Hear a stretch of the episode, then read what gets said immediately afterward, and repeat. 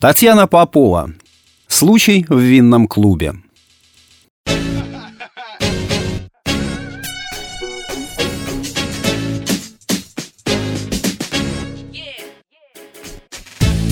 Громкая музыка внезапно прервалась. Заседание винного клуба объявляется открытым. Встречайте, Роман Самойлов, наш любимый сомелье. Я оторвала взгляд от Исаакиевского собора и взглянула на холеную ведущую. Иветта Павелецких, певица и блогер, как она себя представила. Девушка быстро расцеловала Романа и схватила бокал. Уже не первый, как я заметила. Сомелье был хорош собой. Высокий брюнет, сияющий улыбкой и глубокими синими глазами. Он быстренько рассказал о пути к вечному «In Vino Veritas» и перешел к программе вечера. Плавно полился аперитив. Хватило бы на пол цистерны, ведь гостей в ресторане было навалом.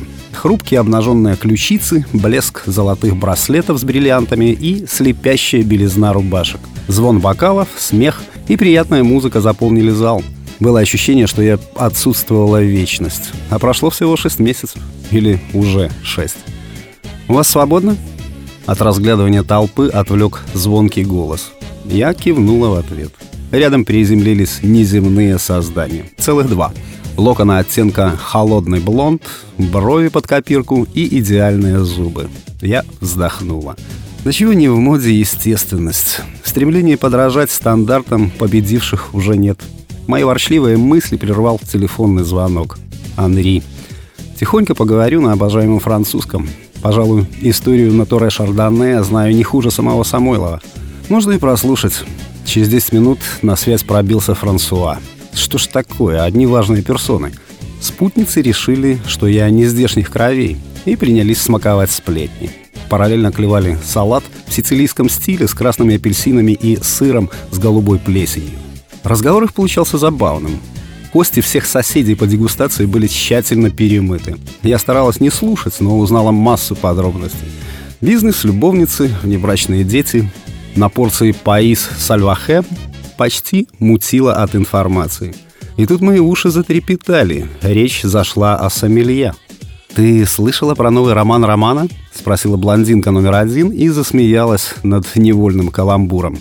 «Это про Клару?» — заинтересовалась номер два. «Нет, та уже в прошлом. Дело в Иветте».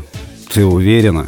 «Да, я сама как-то застала их в сильно откровенной позе, и сейчас она в наглую пялится. Смотри». Я перевела взгляд как по команде.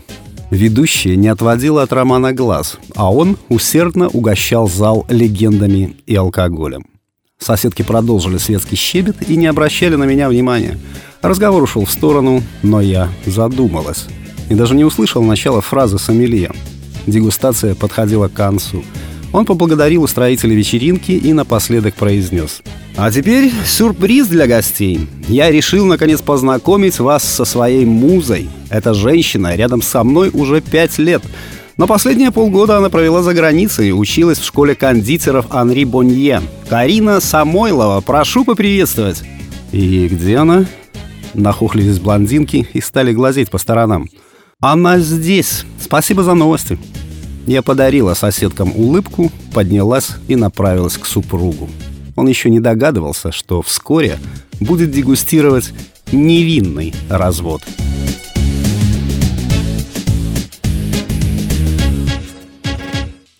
Текст читал Сергей Краснобород.